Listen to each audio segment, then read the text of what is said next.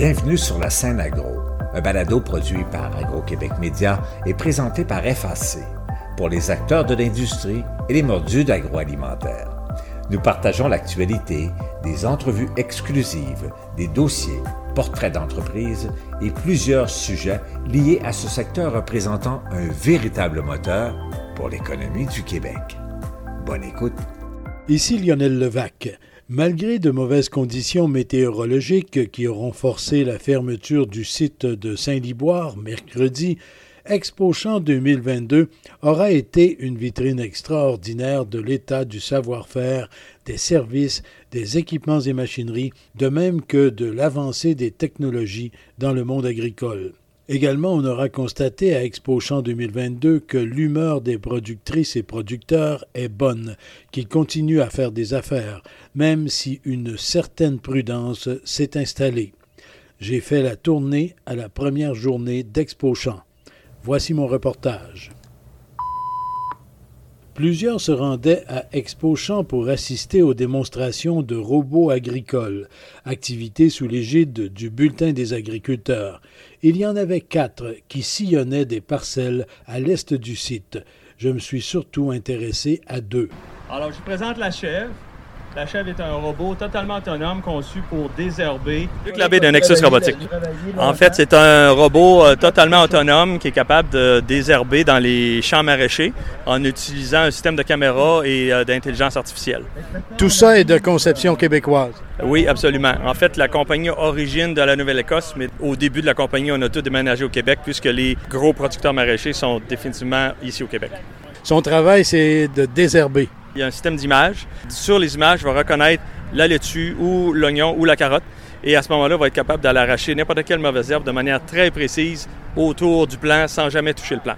Et tout le reste, en fait, est aussi euh, identifié parce que puisqu'on va l'arracher avec un bras articulé, il faut être capable de l'arracher où est-ce qu'il y a la tige. Donc, on identifie quand même chacune des mauvaises herbes avec où est-ce que sa tige est. Et un autre robot agricole québécois avec son concepteur. Jean-Marc Pitet, propriétaire de la compagnie Elmec. Et on voit deux de vos robots actuellement en démonstration ici à Expo Champ. Quelle est la fonction de ces robots? C'est un robot porte-outil, ça veut dire un véhicule électrique autonome. Pour le moment, il y a un sarcleur, mais il y a possibilité d'ajouter d'autres outils, soit pour travailler le sol, mais adapter des outils agricoles. Et ça, ce sont des appareils déjà fonctionnels. On est en pré-commercialisation. Ces deux robots-là sont en production. On commence la fabrication. Il y aura des améliorations tout le temps, mais à un moment donné, il faut aller en commercialisation. Ils sont fabriqués où, là, vos aérions? À Trois-Rivières. Ça a été développé entièrement au Québec avec, pour commencer, l'Institut du véhicule innovant. Le site d'Expo Champ est immense, plus d'un kilomètre de longueur. Chemin faisant, je choisis une conférence parmi tant d'autres la compaction du sol au chapiteau des jardins. Donc, il faut être capable de démystifier qu'est-ce qui se passe dans la compaction, identifier les mesures à prendre pour optimiser l'équilibrage du tracteur. On va venir prendre l'empattement, on va venir prendre la déportation avant, la déportation arrière, on va mesurer les poids. En début d'après-midi, démonstration du côté ouest cette fois. Yvon Terrien, éditeur et rédacteur en chef du Bulletin des agriculteurs. Monsieur Terrien, ce matin, les robots, cet après-midi, qu'est-ce que vous avez en démonstration? Ce sont des semoirs pour les plantes de couverture, mais c'est des semoirs combinés, c'est-à-dire qu'ils peuvent faire deux tâches. La première tâche, c'est qu'ils vont légèrement travailler le sol, plus ou moins agressivement, dépendant de l'appareil. Puis ils vont semer les plantes de couverture plusieurs machines en démonstration. Là. Plusieurs machines, on en a neuf en tout. Et puis aussi différents types. Donc on en a qui sont plus des déchaumeurs équipés d'un semoir. Donc ça nous permet en un passage de travailler un peu la chaume de céréales et de semer les plantes de couverture en arrière en les incorporant légèrement. On a aussi des semoirs qui sont plus comme des semoirs de semi-direct. Puis on a aussi un sarcleur qui est équipé d'une boîte à semis pour les plantes de couverture. Et on a aussi des décompacteurs. On décompacte, puis on sème en arrière des plantes de couverture. Neuf équipements différents, ça veut dire qu'il y a quand même une concurrence, une compétition assez forte. Là. Beaucoup de choix, beaucoup de variétés. Est-ce que ça vaut la peine de prendre le temps de regarder les différentes machines disponibles?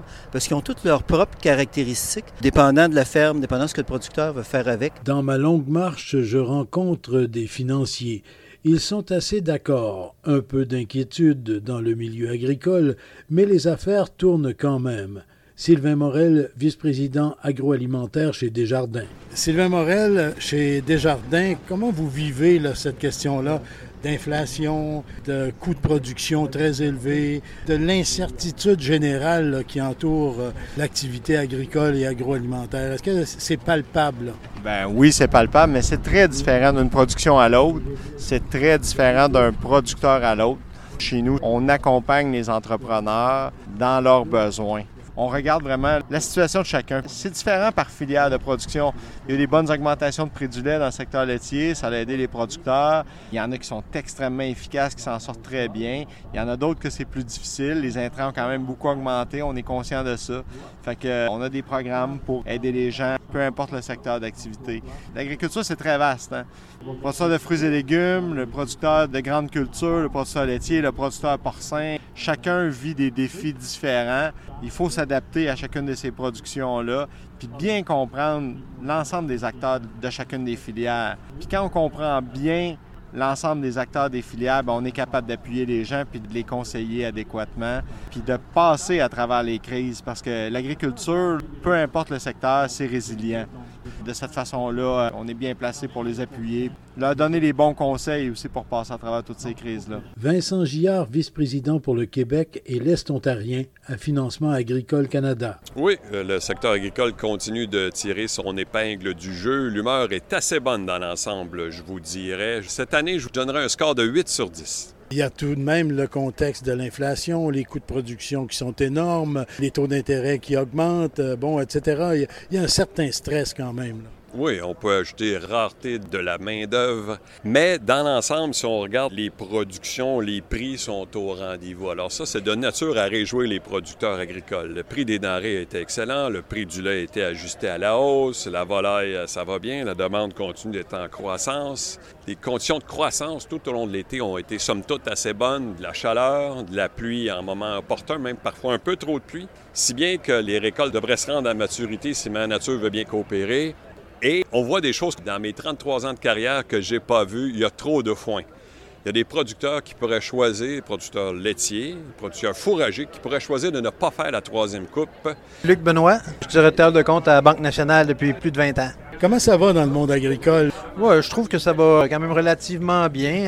En tout cas, on va peut-être leur voir plus dans les prochains mois, prochaines années, mais à date, au niveau financier, nos clients s'en tirent très bien. Ils ont amélioré leurs efficacités à travers les années, puis euh, ça semble bien aller. Là. Euh, on n'a pas plus de retard ou de défauts dans nos dossiers qu'on avait avant. Il y a quand même un petit stress qui s'est installé qui n'était pas là. Ah, ben c'est sûr, c'est que la hausse des taux d'intérêt dans les entreprises les plus endettées, ça va avoir un impact quand même assez majeur. on parle d'une hausse de 3-4% sur les prêts à terme. Heureusement, on n'a pas besoin de renouveler tous les prêts. Il y a des clients qui avaient eu l'initiative de geler des taux sur 2 ou 4 ou 5 ans. Ça, ça, a été une excellente décision euh, l'an passé, hein, mais euh, ça va venir par euh, avoir de l'effet, c'est sûr, sur la clientèle, sur l'agriculture en général. Mais pour l'instant, ça tient bien. Ah oui, ça va très bien. Ça va très bien. En tout cas, on ne sent pas au niveau financier. C'est peut-être un peu plus tranquille au niveau des projets. Ça amène les agriculteurs à calculer un peu plus, peut-être, les achats de terre ou de machinerie. Ben, il faut calculer un peu plus. Là. Ça, c'est positif. Fabienne Côté, je suis vice-présidente pour l'agriculture et l'agroalimentaire chez RBC pour tout le Québec. On parle beaucoup de contexte économique difficile, d'inquiétude économique. Est-ce que dans le secteur agroalimentaire, on ressent tout ça? C'est sûr qu'on le ressent un peu comme dans tous les secteurs. Cependant, pour l'agriculture et l'agroalimentaire, ce qu'il y a de différent aussi, c'est qu'on voit que la population est de plus en plus consciente. Hein. C'est important. Les gens ont besoin de manger. On est de plus en plus conscient d'encourager le local. Donc oui, c'est vrai qu'il y a peut-être un contexte qu'on va faire un peu attention. On le sent aussi dans les investissements. Est-ce que ça va être reporté un peu? Cependant, je peux vous dire qu'on est là pour accompagner le plus possible nos clients parce que ça nous tient à cœur et tout les gens veulent supporter l'agriculture et l'agroalimentaire. Ça, je le sens aussi euh, de la population. Donc, on ne peut pas parler de crise dans le secteur agroalimentaire. Ça va quand même relativement bien. Tout à fait, tout à fait. Oui, effectivement, ça va relativement bien. À travers des systèmes de traite, des tracteurs et autres machines, des équipements d'étable ou de porcherie, des services de toutes sortes, des présentations de semenciers, on retrouve des écoles qui recrutent pour leurs différentes formations. Alexia Trudeau. On représente le CRIFA Aquaticook. Moi, je représente la production animale pour recruter des élèves pour votre école? Oui, c'est ça. Nous, dans le fond, là, on, enseigne à des futurs employés de ferme. Nous, on enseigne euh, production laitière, bovine, équine, caprin, ovin et un petit peu de porc. Yvon Saint-Jean, agronome à retraite, mais toujours enseignant au Cégep de Sherbrooke. On enseigne le programme de gestion et technologie d'entreprise agricole, celui qui est enseigné dans plusieurs institutions au Québec, un peu partout. On fait ça depuis 1994 au Cégep de Sherbrooke. Vos cohortes sont pleines, vous avez des étudiants? Oui, ça va bien. On pourrait en prendre encore quelques-uns. Il y a encore du monde qui sont surpris de voir que le Cégep de Sherbrooke enseigne gestion et technologie d'entreprise agricole. Mais euh, on est assez plein. Ça va bien depuis quelques années. L'agriculture a repris ses lettres de noblesse, on peut dire. Thomas Bergeron. Moi, je viens dans le fond de Saint-Dominique de Bagotte, sur une ferme de volailles et poulains de chair. Puis on est ici à l'Expo Champ pour représenter l'ITA, puis plus précisément notre groupe Génie agromécanique. Le génie agromécanique, c'est technologie de génie agromécanique qui touche à plusieurs volets comme la machinerie, comme le volet de ventilation où les robots traitent. Et tu deviens un technicien spécialisé, tu peux choisir l'un des trois volets comme je vous ai cité tantôt. Mon nom c'est Younes Zarghi. Moi, je suis marocain et ce qui m'attire ici, je suis passionné de l'agriculture et c'est pour ça que j'ai choisi la machinerie, j'ai choisi TGA parce que j'aimerais bien effectivement euh, rester ici, faire beaucoup de machinerie, travailler chez un concessionnaire. Vous êtes combien à peu près en génie? Nous autres, en, en génie agromécanique, la troisième année, on est 11. Les QV, à peu près, ça serait de 11 à 15-16 élèves à peu près. Et parmi les visiteurs intéressés? Aïcha Issa, directrice générale de l'Institut de technologie agroalimentaire du Québec. Madame Issa, vous êtes euh, à Expo Champ. Bien sûr, vous êtes venu voir euh, des étudiants de chez vous qui sont ici, qui représentent euh, l'ITAQ. Mais un commentaire général sur Expo Champ. C'est une exposition absolument dynamique, beaucoup de technologie, beaucoup de monde, beaucoup de gens qui sont passionnés. Et ce qui nous anime ici, nous, l'ITAQ, c'est permettre aux gens qui sont ici là, de faire les bons choix, d'apprendre comment on fait les choix qui vont être rentables économiquement sur leur entreprise. C'est ce qui est important. Tous les équipements évoluent, on le voit et c'est loin d'être fini je m'arrête à la tente de Zone AgTech. Bryce Nagel, je suis conseiller principal en accélération entreprise pour la zone AgTech, une zone d'innovation. Mais en réalité, c'est un parc industriel complètement dédié à la technologie de l'agricole qui se développe à Repentigny à l'Assomption. Donc, on a un territoire de 15 km. Mais c'est aussi un parc industriel éclaté, si on veut, parce qu'il y a des gens qui ne sont pas dans la périphérie immédiate de l'Assomption Repentigny, mais qui sont membres chez vous. Oui, oui, absolument. Nos membres s'étendent partout au Québec. Un des grands objectifs qu'on a, c'est d'aider à faire rayonner les compagnies québécoises à travers le monde aussi. Donc, euh, on est là vraiment pour supporter, que ce soit pour aider les jeunes entreprises à mieux se définir, jusqu'à travailler avec les grandes entreprises pour définir leur rôle qu'ils ont à jouer aussi avec l'industrie au Québec. Des représentants d'entreprises et d'instituts de recherche membres de la zone AgTech sont également là. Hugues Hébert. Moi, je travaille avec Génic. On fait de l'automatisation industrielle depuis une trentaine d'années avec 120 employés. Là, on est en train de développer des systèmes pour faire du semis, du ramassage, des herbages et tout ça avec le même robot. comment il s'appelle votre robot? Il n'y a pas vraiment de nom encore. Euh, présentement, euh, il s'appelle en développement, je dirais. ED, on connaissait ET, mais là c'est ED. En développement, oui. En fait, on a une plateforme de développement où on fait différents tests pour les semis de graines, les semis des plantules, planter les plantes, ou faire le désherbage et on va faire la récolte au niveau des courges. Ensuite, on a développé un système qui fait du bin picking, c'est-à-dire qu'il y a un robot avec une vision 3D qui va sélectionner les courges par lui-même pour vider la boîte de transport du champ vers l'usine pour le lavage. Et à la sortie du lavage, on fait le placement des courges à l'intérieur de la boîte de façon 100% autonome. Vous êtes installé où? Génique est installé à Saint-Jérôme. Et vous êtes membre de la zone AgTech. Zone AgTech et euh, REAI, regroupement des entreprises en automatisation industrielle. Véronique Maheu. Jonathan Lévesque. INO, l'Institut national d'optique. Bien, tout d'abord, c'est important de comprendre qu'on est un centre de recherche en optique avec une expertise en optique photonique. Puis ce qu'on veut, c'est trouver les gaps technologiques dans le monde agricole pour être capable de le combler avec des nouveaux capteurs. Quand on essaie de mesurer un élément ou de voir quelque chose, l'optique offre beaucoup de solutions. Par contre, tout n'est pas commercialisé encore. Nous, on est là pour combler cet espace-là là, entre le besoin et le produit. Aujourd'hui, on le voit, on le voit ici même à Expo Champ, les robots, les systèmes automatisés, les systèmes de récolte et tout ça, c'est de plus en plus abordable. Il y a des choses qui sont prêtes à commercialiser, mais il y a encore beaucoup de choses à faire.